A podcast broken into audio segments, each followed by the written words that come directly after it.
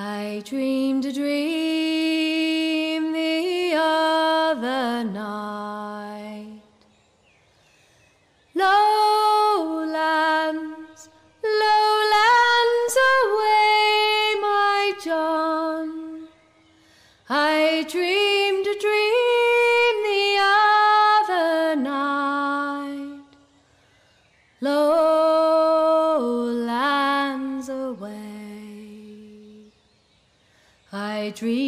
Dreamed I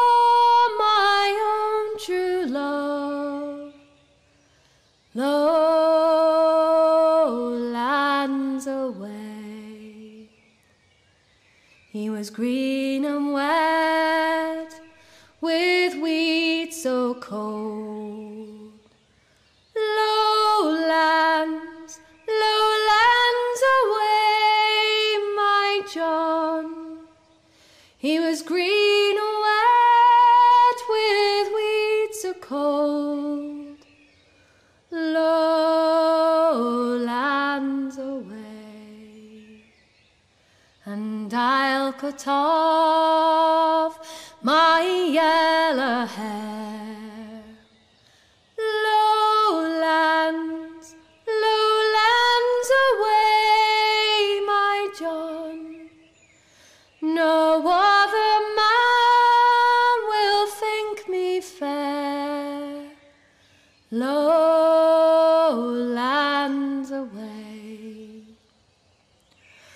My love lies drowned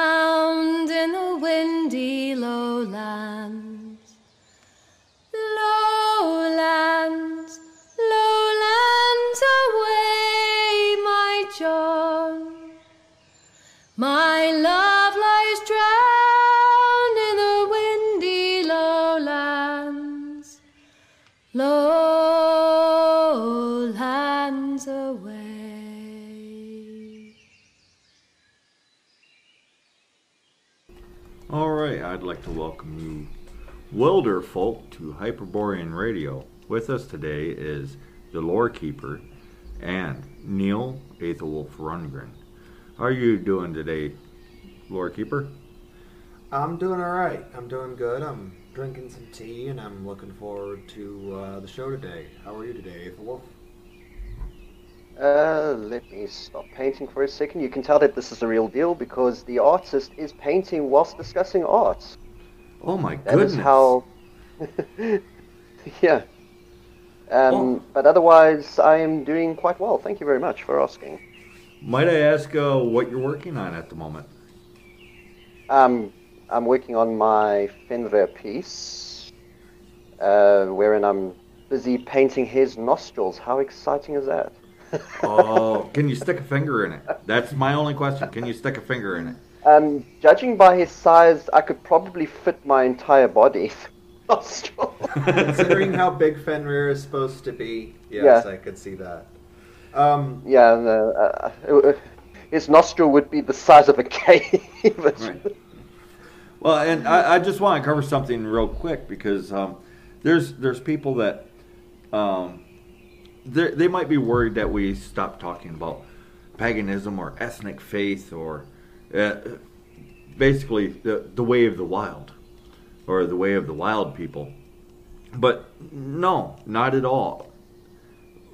There's more to it than ritual or stories of the gods is day to day life. If you're doing it right, there is no actual name for it because it is simply just living. And uh, we're talk- talking with you again today about art. Yeah. And that is actually part of it.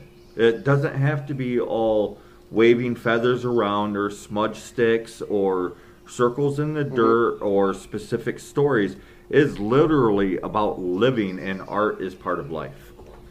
Yeah. Exactly. And uh, you're actually doing a piece on Fenrir at the moment, Aethelwolf, and uh, Fenrir is actually your uh, what your patron. He's the deity Yeah. that most appeals to you. So That's I, correct, yeah. I know that whenever you do Fenrir, you get really hard on yourself because you're trying to do him justice. Yeah, pretty much. Yeah. I'm guessing in part because there's so much bad art on Oh god, on yeah. uh, Fenrir. Uh, uh, or uh, what Well, was it?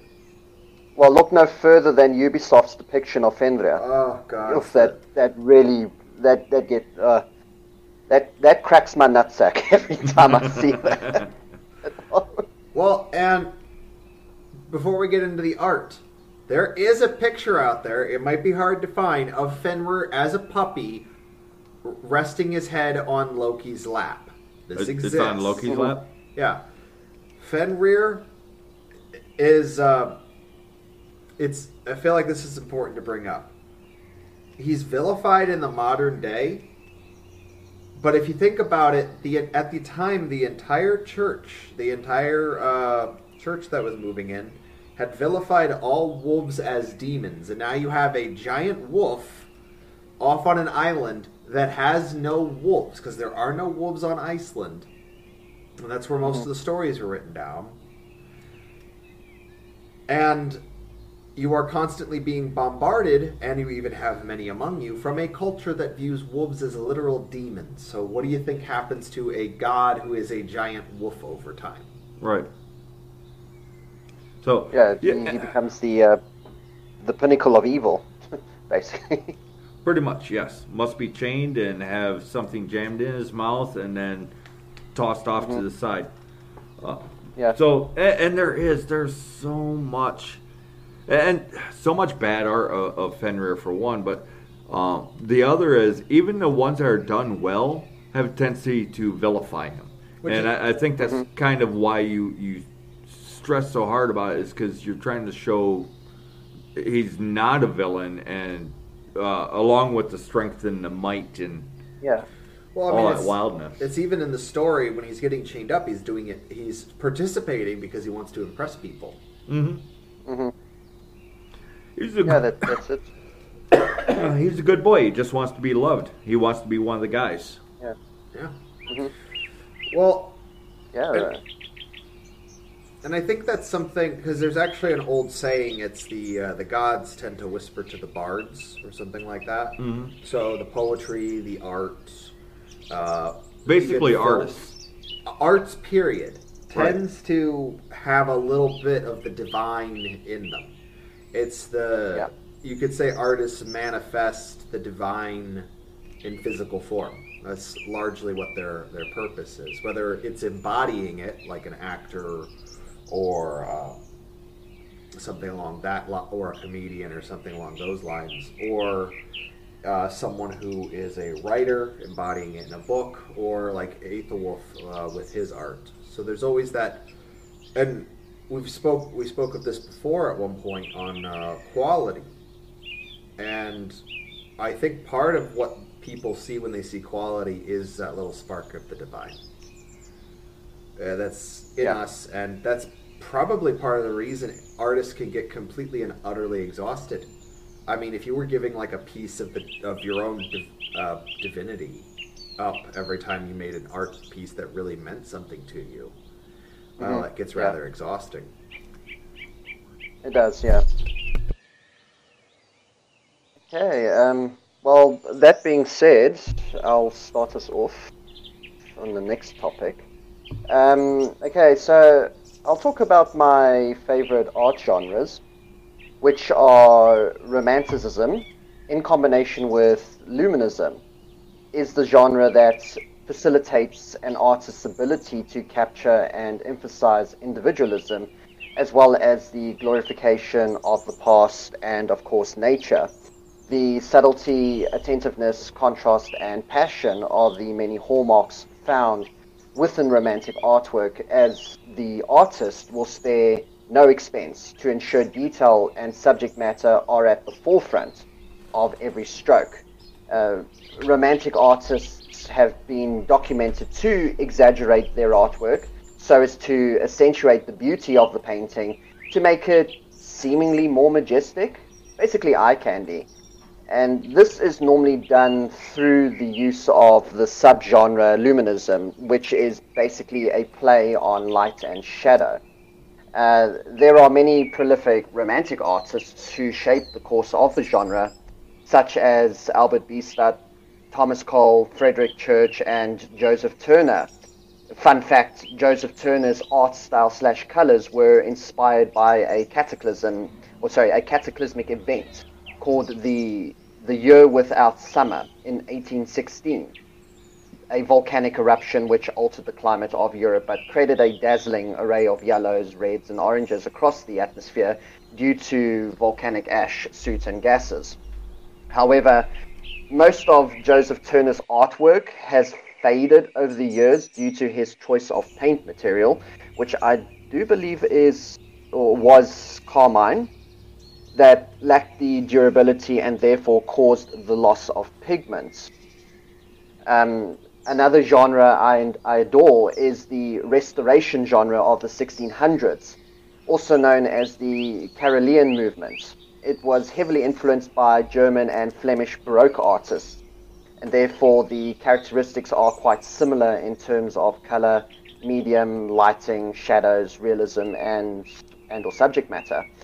It, it also inspired neoclassical art, whereby nature, realism, nudity, etc., became its core tenets very similar, to, very similar to the Renaissance period, as both genres were more or less and yeah, both genres were more or less an up yours attitude towards Christianity, because they in secret celebrated the very aspects that were antithetical to the doctrine of the church.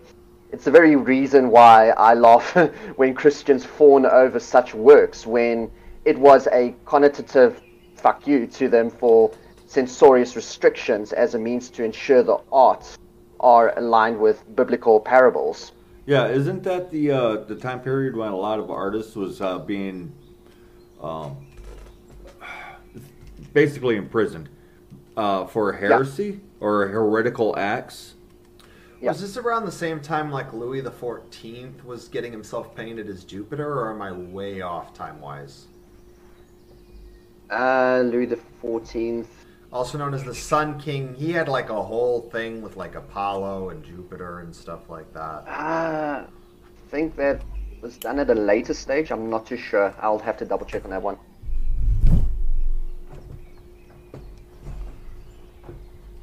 But so uh, yeah, and um, there's all kinds of the uh, the painting genres, but there's a lot of genres of, of art actually, and uh, as we stated last time, art is it's very important. It's it's not everything because if all you have is artists, then what you end up with long haul, or not even such long haul, is a bunch of starved to death people.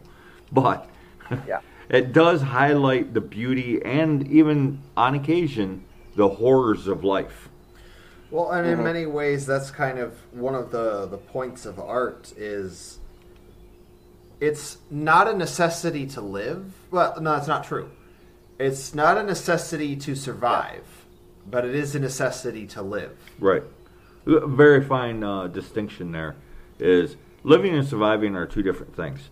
You don't need art to survive. However, to live, to to thrive, to um, to prosper, I guess you do. Uh, and, and it can be taken in so many different directions. I, I myself, um, I, I, like a lot of the the classical art. I like some of the the new stuff that's done. Uh, not Tumblr because that's not art. Um, yeah, not. and neither is, is meme art. I, I don't find meme meme art to be um, art because it's not really uplifting. Uh, yeah.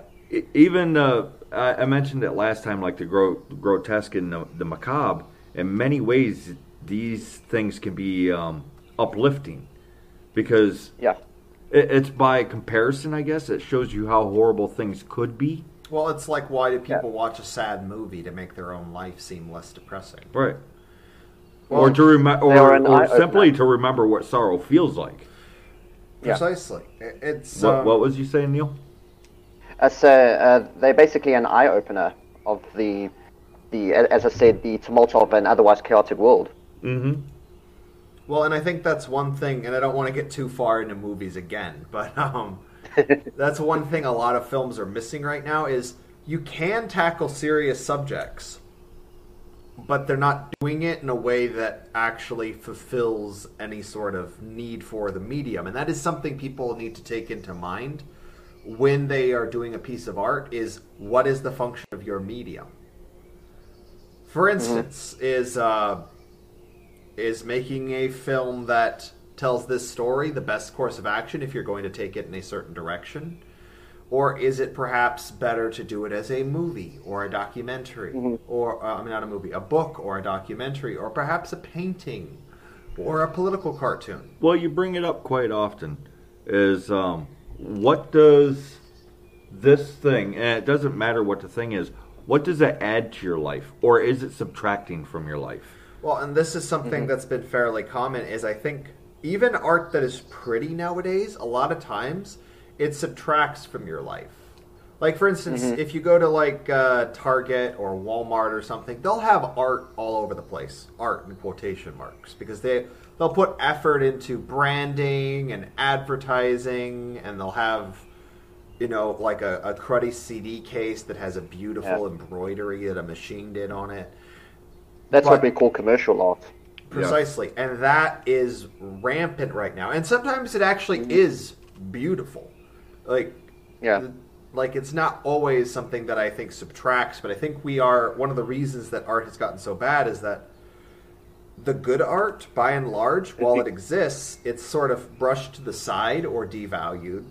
Art mm-hmm. that does not embolden or add something is pushed forward, and then most of the art we are exposed to, on average, is more akin to commercial art, billboards, um, uh, giant statues of advertisements. Most magazines, not European diaspora.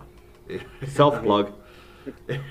um, But, well, because we did, we worked a lot of art into this last magazine, uh, and not not all of it is um, is from our artists that collaborate with us. Some of it's older art, but we we worked a lot of artwork into it Ludwig and, and made it flow with with the magazine. Yeah, with- like uh, from Ludwig Pietsch or from uh, Arthur Rackham, and that actually gets into one of my favorite genres, which is like that golden age of illustration, the printmaking.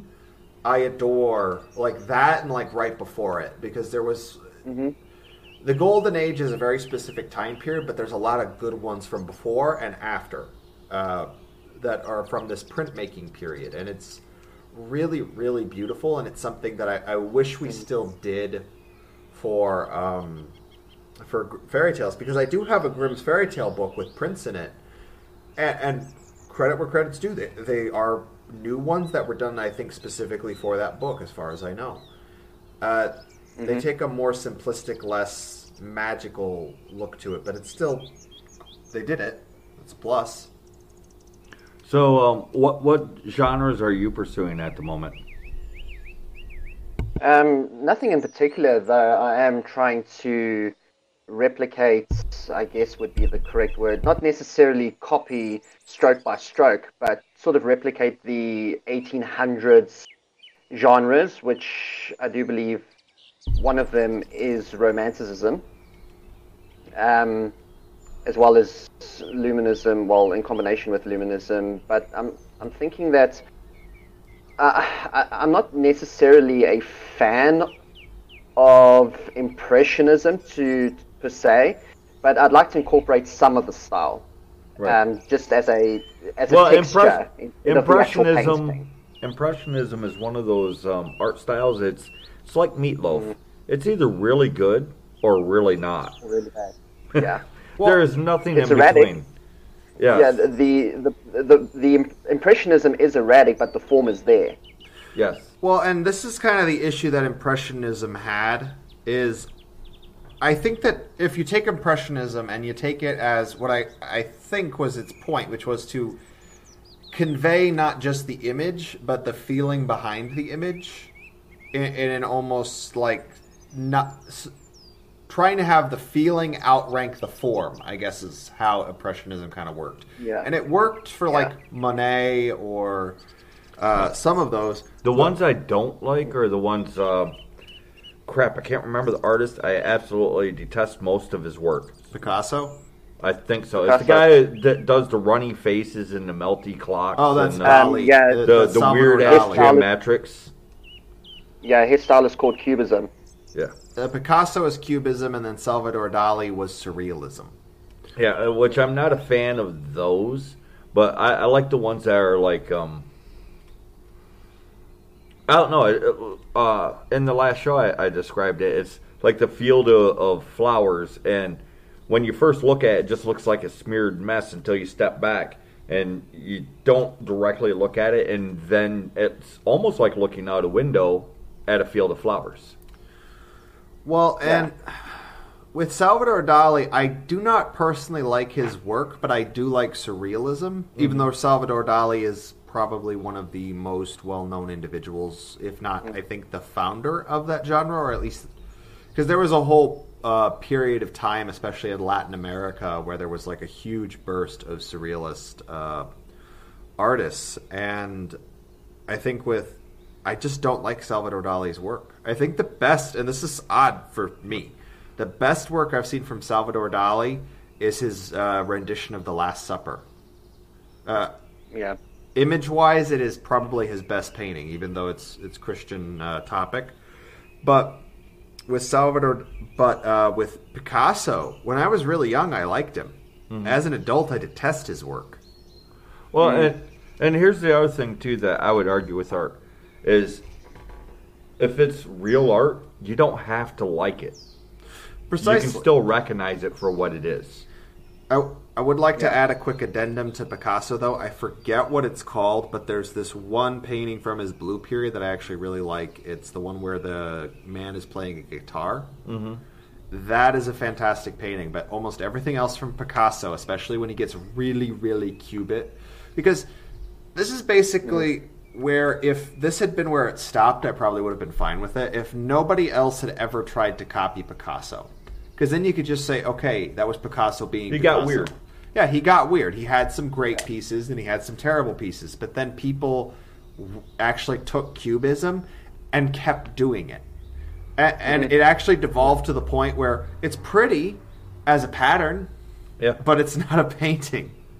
And this is where you get, you know, because I used to get into arguments with my dad over modern art because my dad actually liked, well, quote unquote, likes it. He likes it for the social points. Um, But I got into an argument with him once at a museum, and it was it was a it was a small argument. It didn't go anywhere. But he was trying to convince me that this painting that was literally just white on top of white on top of white, that I'm guessing probably cost like six hundred thousand dollars or something, or millions of dollars Ludicrous. was somehow a masterwork. And I'm like, no, no, it's not. I, I don't care what he was intending to convey with this image. In fact, based on what you're telling me, the very fact that this painting is being taken seriously is exactly the statement he was trying to make to not do. uh-huh. All right, and then here we're going on this very uplifting note.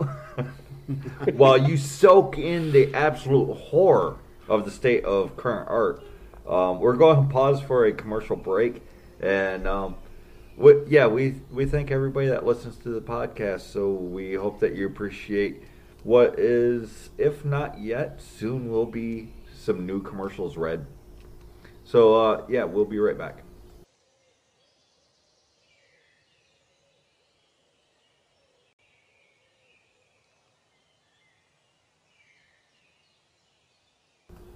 All right, we're back.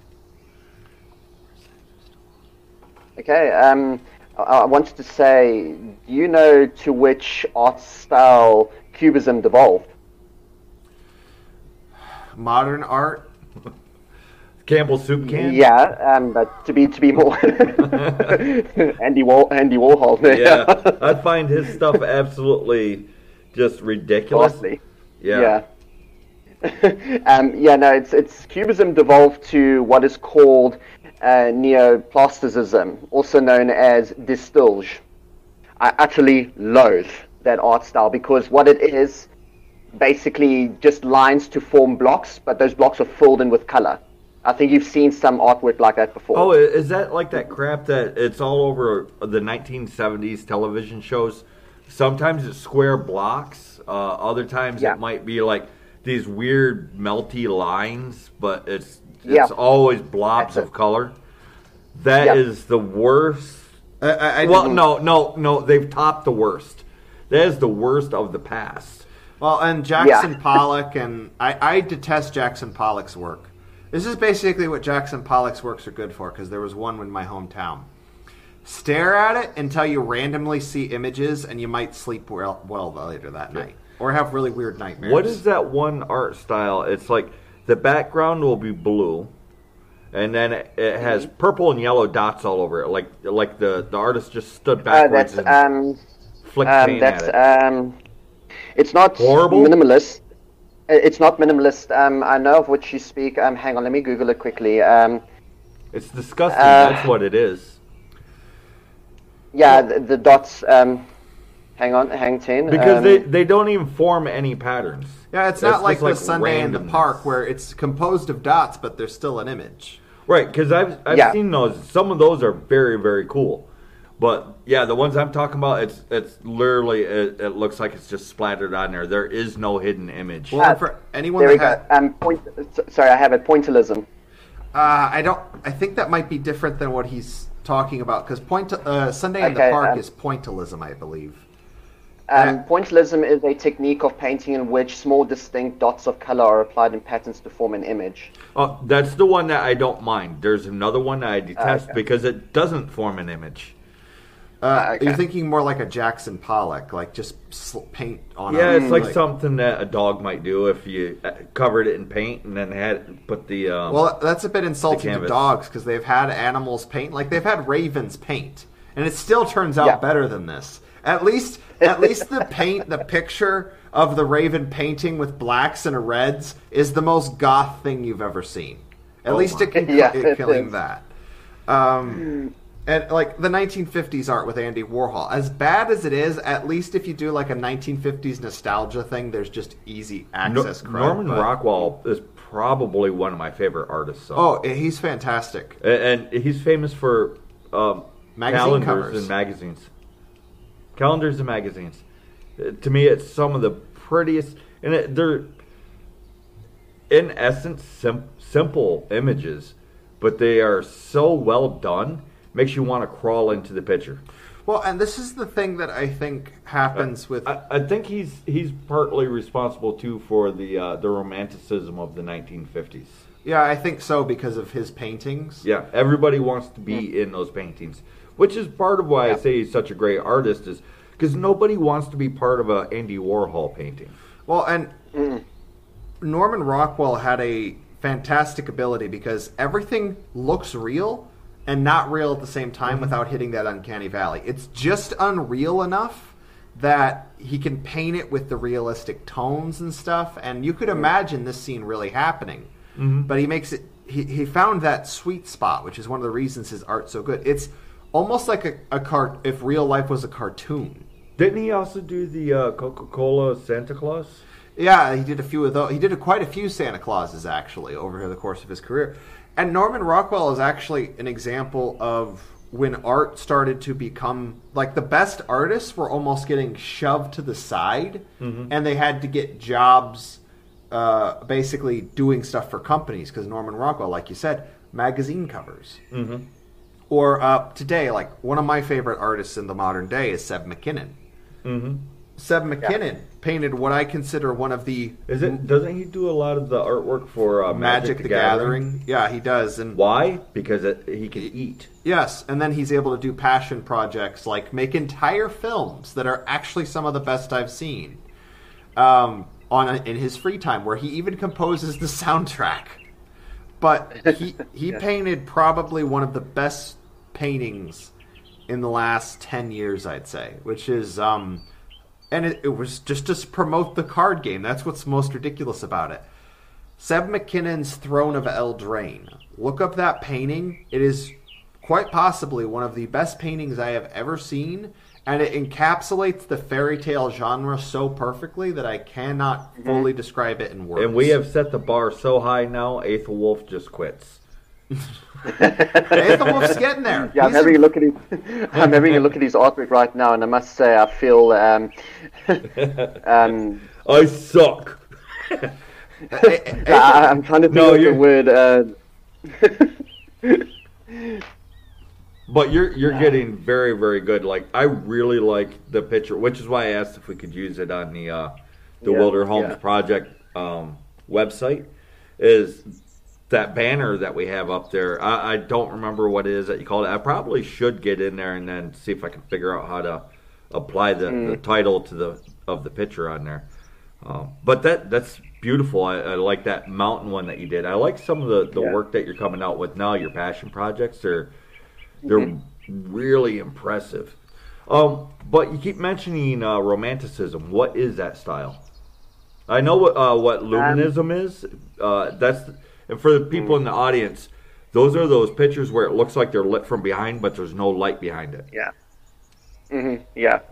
It's basically, um, I think, luminism, as I said, is is a play on light and shadow, because luminism, you, you'll notice it when you see it as luminism comes in the form of what we call uh, sun rays or crepuscular rays, as the that that particular segment of also um, that particular part of the composition lights up everything else, whilst the surrounding edges remain dark.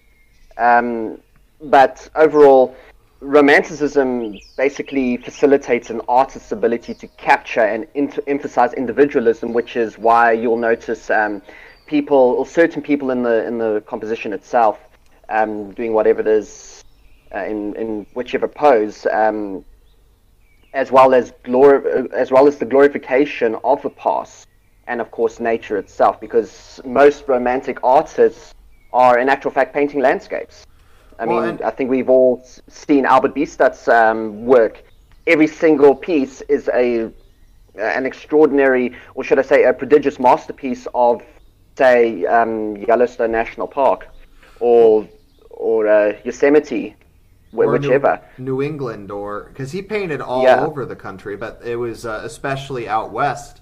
And the lore keeper thought he didn't know anything about art. Here he is flexing up on art. Well, and what was I getting at? But romanticism, one of the most beautiful things about romanticism is it was also, uh, aside from the the uh, landscapes, the other big thing with romanticism was a sort of pride in one's culture and history, like Aethelwolf mentions. Yeah. So this is when you get a lot of depictions of uh, mythology. This is when you get a lot of depictions of cultural heroes. This is where you Is it romanticism that that era when they was painting? Typically, there'd be a lot of news. I mean, there was a lot of landscapes going on at that time, but some of the more famous ones are are the nudes where uh, you got the the the the soft image of the woman laying on uh, whatever that That's funny in- couch is. Um, yeah, that is, I do believe, is part of the, um, as I, I, I did speak about it, um, the restoration genre. but like uh, I forget the exact ones, but like romanticism, that is, especially people that work with like lore and mythology, like we tend to. Yeah. Uh, it is one of the go-to genres when you want images. Right. Well, and uh, from what digging around, uh, looking at art, some of the most photorealistic images I've seen was landscapes, and, and Yeah. there, there's other ones too that involve buildings and people, and usually the people will be like background and silhouettes. I'm guessing because it's rather difficult Yeah. to do a photorealistic person up close, but there are some of those as well and, and this isn't like you show show these paintings to people now they're confused on is this is this a painting or is this a picture that you show me? Or uh, Yeah. yeah a painting or a photograph. And then you explain to them this is a painting. They think it's modern like made now because it's so detailed. Of course people a couple hundred years ago couldn't have done that. And they're just floored when they find out that these paintings were done in 1600 1700 1800 Yeah. Well, and art has always had uh, somewhat of a spiritual connotation as well. I mean, in the modern day, it's depi- well, like in the medieval era, there were it, almost all art was religious to some extent. Um, Yeah. You go back far enough, And- you have the petroglyphs, the cave Yeah. paintings, or uh, a lot of the uh, jewelry and stuff, like the the Scythian gold that is ludicrously detailed in how it's made. Mm-hmm. And what what was you going to say, uh, Neil? Uh, I was going to say that um, romanticism tends to capture the essence of the past. Uh, for example, when we have a look at Alfred, uh, uh, sorry, sorry, not Alfred, Albert Bierstadt's some some of his artwork, especially of I do believe uh, I'm not really familiar with this particular tragedy. I have read about it. Is the um, painting of the Hitch Hitch Valley, Hetch Hetchy Valley, if I if I'm not mistaken. I couldn't tell you. Um, Yes. it's, it's it's it's the valley. Yeah, it's it's the valley they dammed back in the 1900s. It was um, John Oh, Muir's okay, lost yep. fight. Yeah. Yeah, the, and he lost that one, unfortunately. He lost that one. Well, and, and the realism to it extends with our with, with the Hyperborean people thousands of years back because granted in the last couple hundred years or several hundred years it's in in the format of painting but then you got sculptures the stone sculptures um, and then you also have of the north for sure because this stuff is still around metalwork and some of it is extremely realistic, like the, uh, leaves carved carved into metal, or or um, what's that called when it's poured into a mold? Um, cast, cast into metal, Yeah. and then refined so much that you can see the veins in the leaves. or Yeah. uh, armor because uh, like there would granted you don't typically go out to fight in the nicest armor because a usually it's typically more fragile because it's Well, But and it's just more expensive. It'd Yeah. be like it, it'd be like taking your uh, Maserati into battle versus taking. Uh, you know, It's something a little bit more heavy duty, like a army jeep. it's like taking a limousine to a monster truck rally Yes. to compete yeah, yeah, exactly. You can do it. I would pay to see that. You can do it, but you probably don't wanna. uh, i'm just imagining some rich guy just doing that just for shits and giggles I'm sure it's been done. I, I think I've seen those before. Limousines like built up to be a monster truck. They never perform very well because they're too long. But Um, but the armor, especially like ceremonial or parade armor, is absolutely gorgeous. Or um, Well, and they love to show off the lower quality stuff, um, and and claim that this this is as good as they could do. No, no, they they could actually do faces, realistic faces in metal. yep, Because um, uh, uh, there's one that they like to show off the Viking, and it's just this flat this flat face uh, with the, the eyes and a mouth and a, and a mustache on it, right? And Yeah. people's like, oh, that's as good as they could do. Well, first of all, no. Second of all, look at the etchings that's on that faceplate. That alone should show that they could have done a realistic faceplate had they chosen to. Yeah. However, instead they opted for a flat one where they could do all this detail ornamentation on that faceplate. Well, it's like people like to um, dismiss a lot of things from the past because we get shown the plainest versions. Yes. Yeah. Um, for Well- example, clothing's a big one. Like the Slavs are a notable ex- exception to this. They have their ornate headdresses and like uh, embroidery, but something, some very uh, interesting clothing or uh, everyday items were present across all of Europe. It's just people have um, they're not shown them, so they forget they exist. All right, let's pause right here real quick um, for another commercial break. And again, I want to thank the uh, the audience to the podcast for listening. We really do appreciate you, and uh, as we go, we'll be able to improve the show due to your support. So thank you guys very much. And when we come back, um, I would like to actually talk about color. It's something that's forgotten much about the past. So here we go, and we'll be back in just a moment. All right, and we're back from the commercial break, and I wanted to actually discuss color because a lot of people think that colors in the past everything was muted and dark and muddy and uh, no, the colors were vibrant and bright. Mhm. And, Yeah, and- the only reason why it looks like they have faded is because of age, really. Well, and that's just the paintings, and um, well, in some cases even the clothes. But you can still get patches of uh, they they've dug up patches of fabric that was just very vibrant blues, very vibrant yellows, very vibrant reds and greens, and Well, even like uh, it, it's one of the most famous examples, sort of the uh, Celtic uh, tattoos or war paint or whatever people want to uh, deem them, but like the the ones made out of woad.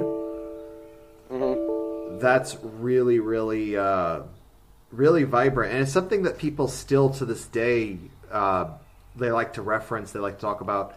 It was used in Braveheart inaccurately because I don't think they were still doing that. They also there was a lot of things that are yeah, you're talking about the whole woad and Yeah, I mean it's a cool movie, but it's uh, yeah, there were so many things inaccurate. I mean, you watch uh, Braveheart, for instance, falls under art because you watch it for the feel of it. You don't watch it for the historical accuracy of it. yes, you, They got the wrong weapons Yeah. in the wrong time periods, wearing uh, and the people wearing the wrong clothes and the wrong uh, hairstyles. The wrong every uh, everything historically is basically inaccurate about it. However, Yeah. It's got a great feel to it, which is why people love it. yeah, it's it's inspirational. E- even historian buffs love it, right up until people think that that's how that period of time was, and then they're like, "Well, no, it's a good movie, but no." Well, and that's part of It the inspires patriotism.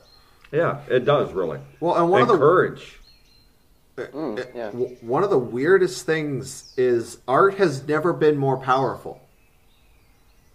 If you think about it, if you include movies as that, because Mm-hmm. you can literally use stories and images to change people's perception of reality. hmm And through, Whether to uplift them or to push them down, inspire fear in them, or courage.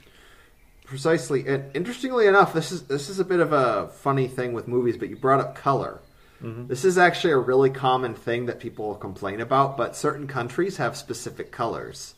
Like anytime they film something in Mexico, all of a sudden they use like a, a yellow tint to everything. Mm-hmm. You know, it's like walk past the U.S. Mexican border, all of a sudden yellow, and you know you're in Mexico because Yes. it's yellow.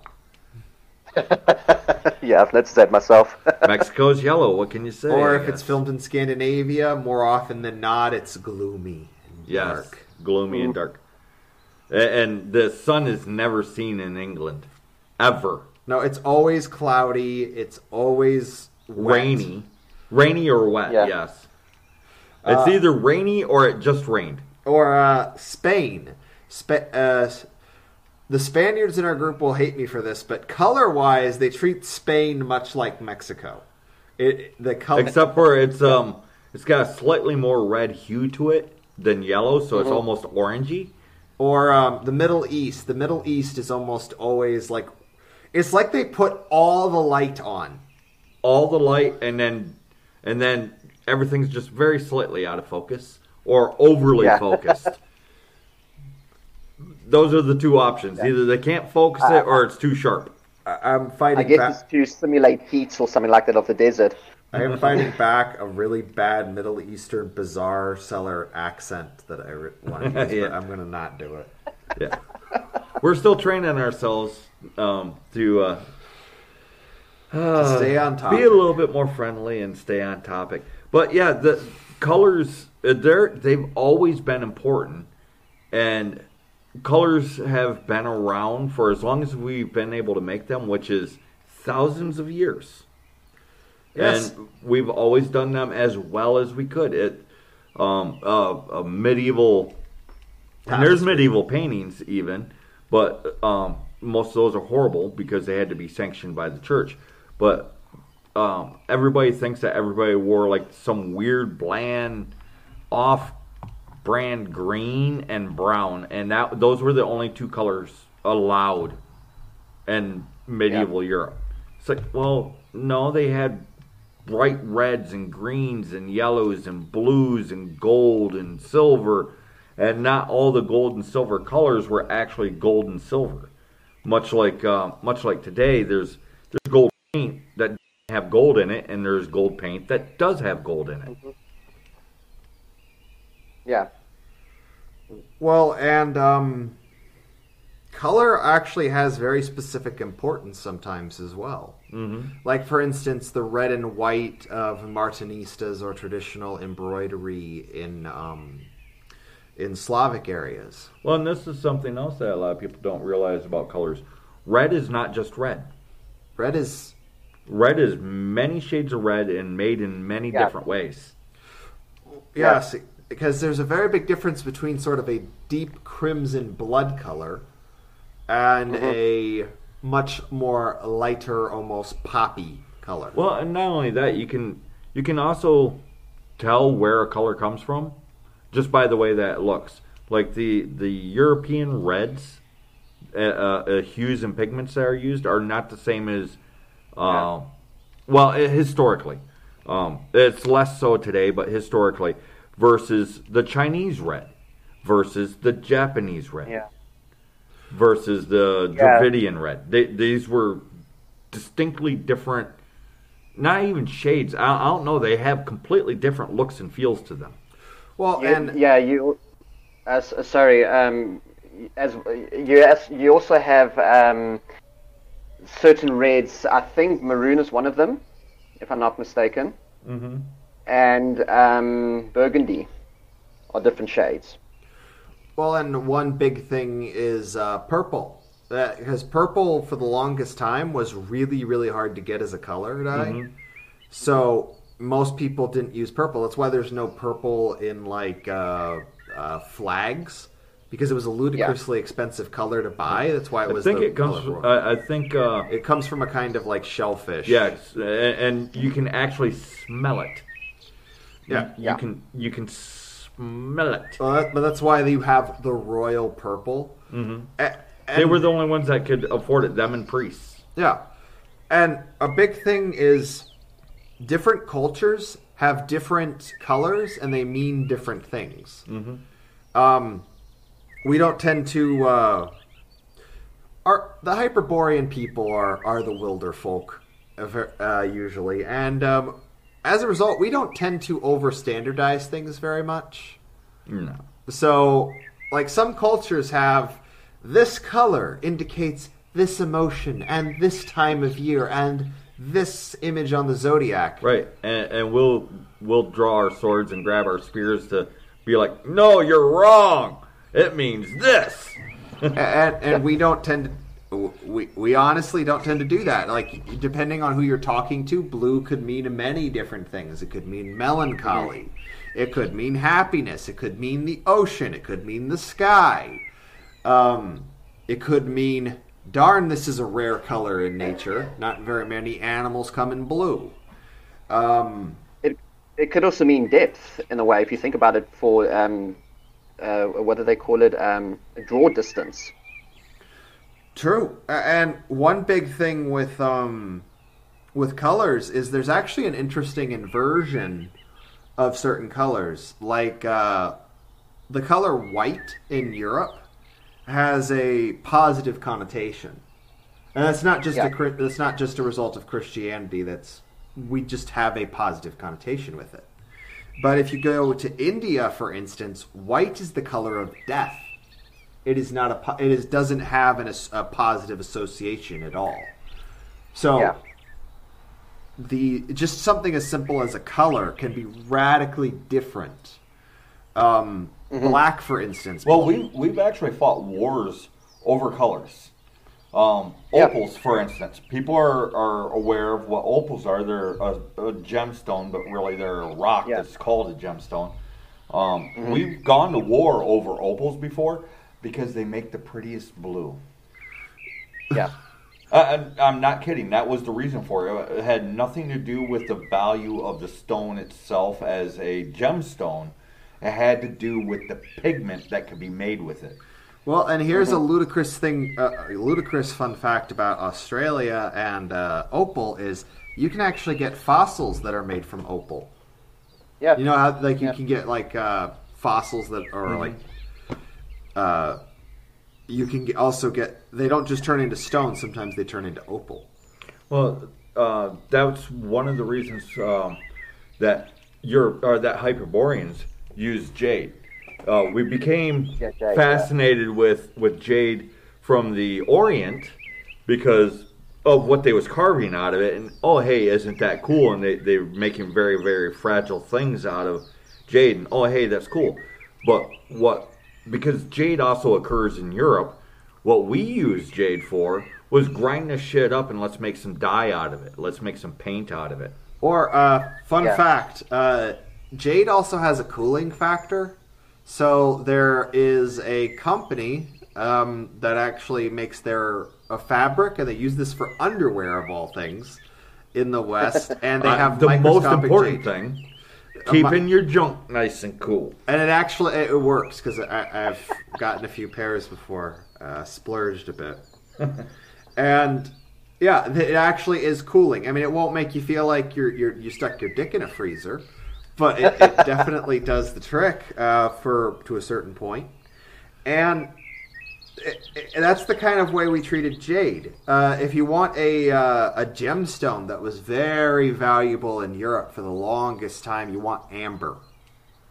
Amber was the shit. Yeah. There was there was a whole trade route. There, just like there I was. don't, I don't know if they used amber for um, for uh, dyes or not. I I'm not I'm not certain. I know that it was currency. It was used for artwork. I, I, I'm Well, not- and I if you think we about used it- for uh, for any dyes, Well, and if you think about it, it it's the. I'm not it- certain. Well, because they used to carve things out of it. Mm-hmm. Like there's a really really old, and it's really cool looking. It's simple, but it's really impactful. It's a, this tiny carved pendant of a bear Mm-hmm. out of amber, and amber is actually my favorite gemstone because it's literally fossilized tree sap. Yes, It's of the forest Yeah. as much as the Hyperboreans are. And I think that's one of the reasons that it was so important. There's even goddesses that are associated with it, like uh, Jūratė. Her tears are amber. She lived in an amber palace. I don't think she cried the palace into existence, but there, there's some different versions of the story that change things a bit. But Yeah. but um, yeah, Yeah, our- I, I, I must say, ahead. I like. Uh, sorry, sorry. I must say, I like um, malachite as a gemstone. oh, and there there's an entire straight up goddess called uh, the Malachite Maiden over in uh, Russia. Yeah, yeah, And it, it's basically it looks a lot like jade, but it's not jade. Yeah. But yeah, Well, so color and in particular vibrant colors is what our people seem to have historically uh, looked for, or very deep and rich, like purple, for instance. It- It's hard to make, and we're still drawn to it today, or the very deep, deep blues or greens. Uh, uh, don't confuse deep with dark two different two different things. Um, and, and you heard the the artist actually agree with me. Deep and dark and color is, is two different things, or very Yeah. very vibrant.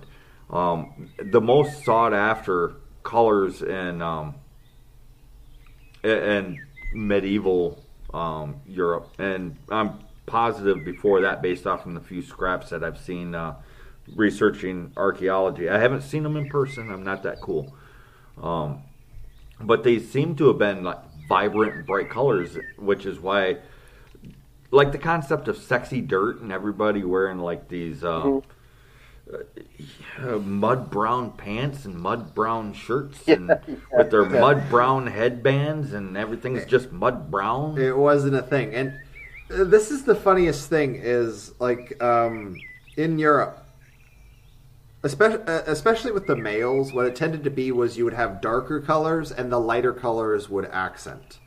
This is this Yeah. is very true with European styles.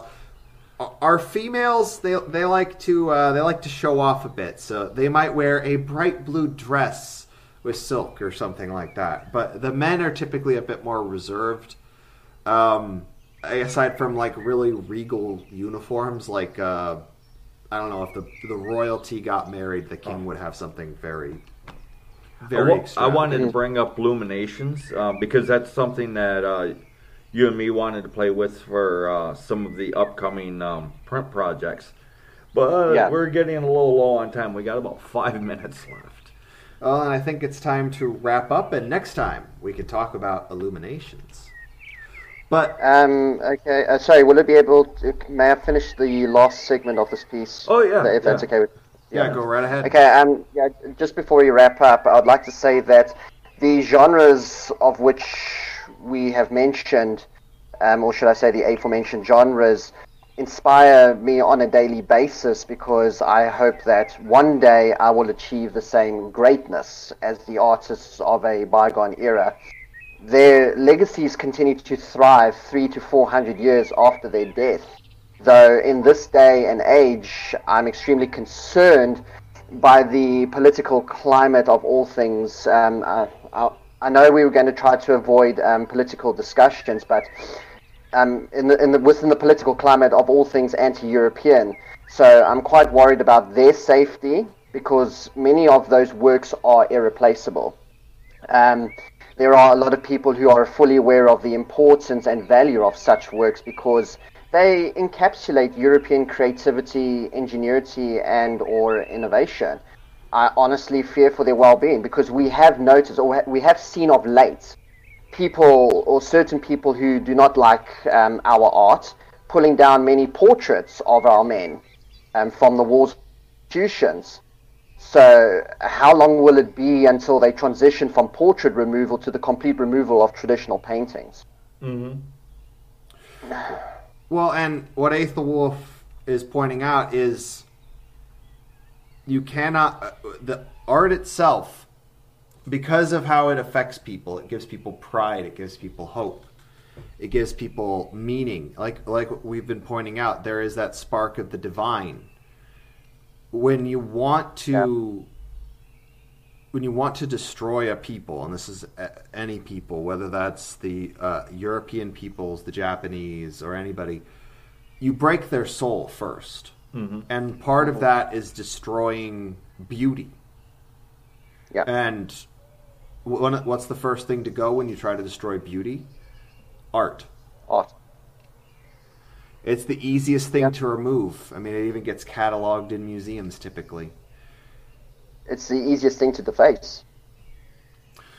Literally. Quite literally. Yeah. All right, so uh, I, I guess I'll sign off first, and um, yeah, I'll say, you know, art is intrinsic to, well, pretty much all the peoples of the world, but Hyperborean art is intrinsic to the Hyperborean people. So it, it's worth learning to to recognize it, appreciate it, remember it, learn how to create it because um, even if it's not actively destroyed, time alone will undo the many of these great artworks. Learn how to replicate it so that we can continue it on into the future. So these great techniques, these these great examples, don't get lost and forgotten to time.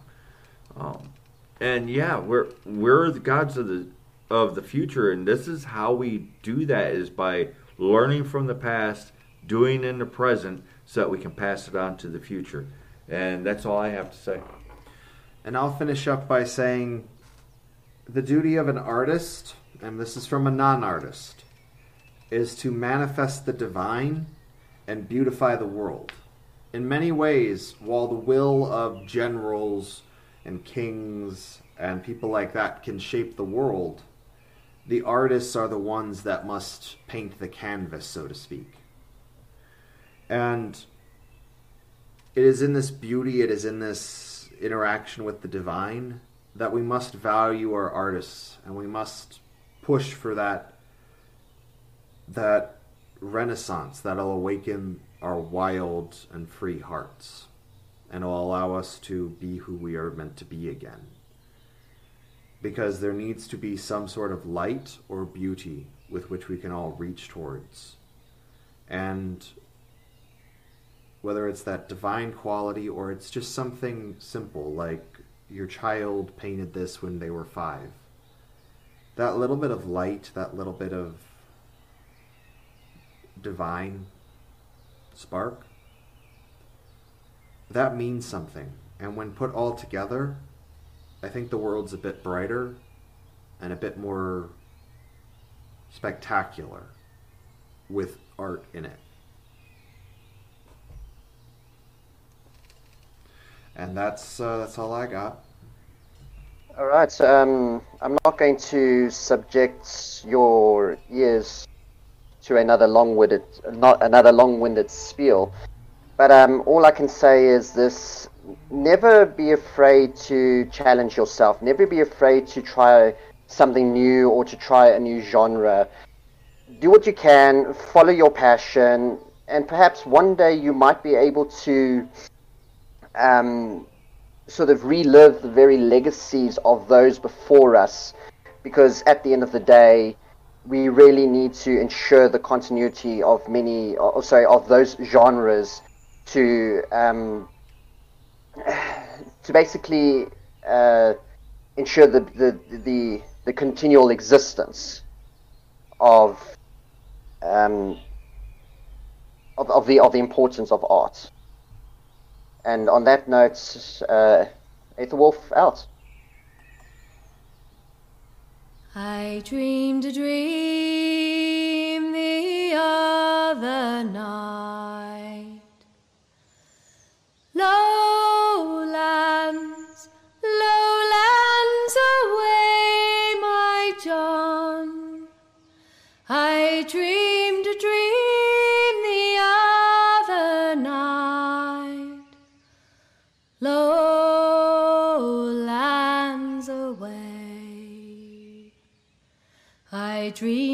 saw my own true love.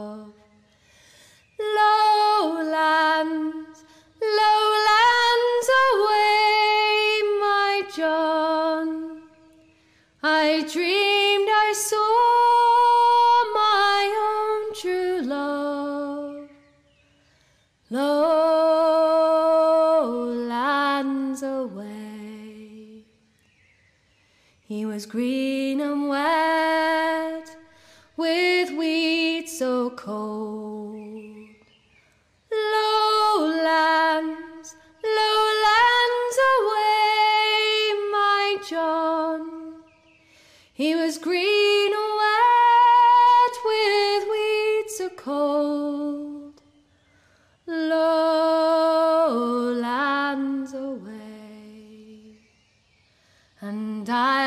I'll my yellow hair.